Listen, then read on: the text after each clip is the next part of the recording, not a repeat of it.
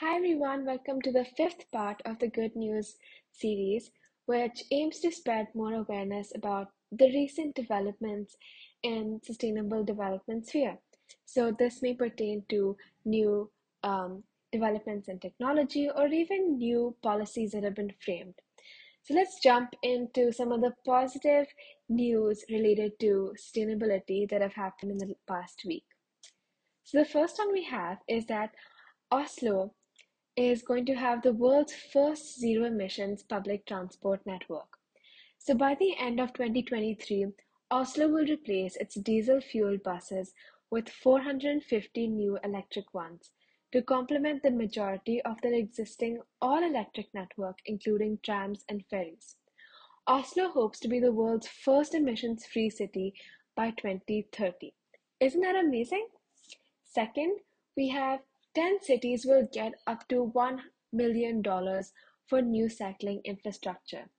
The Bloomberg Initiative for Cycling Infrastructure will target cities with more than 100,000 residents to fund bike infrastructure projects.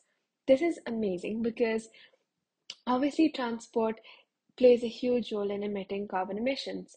So, this is a really good way of promoting a more sustainable form of transport. And investments in safe and accessible bike lanes are basically investments in the health, sustainability, and economic future of the entire planet. Third, Vancouver, Washington, and Washington have banned new fossil fuel projects. So, the fourth largest city in the state has permanently banned new large scale fossil fuel projects. A wide range of fossil fuel developments, including new coal-fired power plants and fuel storage facilities will be officially prohibited starting on November 5th. Third, Greece ran on 100% renewables for the first time. Yay, renewables! Renewable energy sources covered Greece's electricity demands for about five hours on Friday. Greece uses around a third as much energy as the US per capita. The accomplishment comes after a decade in which Greece's reliance on fossil fuels has gradually declined, while renewables and large hydropower plants has increased. Um, and the next, I think, is the fourth piece of news, but Scotland generated a record amount of renewable electricity. Renewables again. A total of 7,358 gigawatt hours was produced in April, May, and June, a 36% increase over the same period in 2021. Windier weather and new capacity has helped. Scotland's energy transition can increase security of supply and help to make us far more resilient to future international energy price fluctuations. And then we have California tribes that are reclaiming their land. So, I mean, I think I've mentioned this quite a few times now, but obviously, the role that indigenous that indigenous tribes potentially can play in this whole climate change movement is can actually be really significant because their knowledge about conservation is invaluable.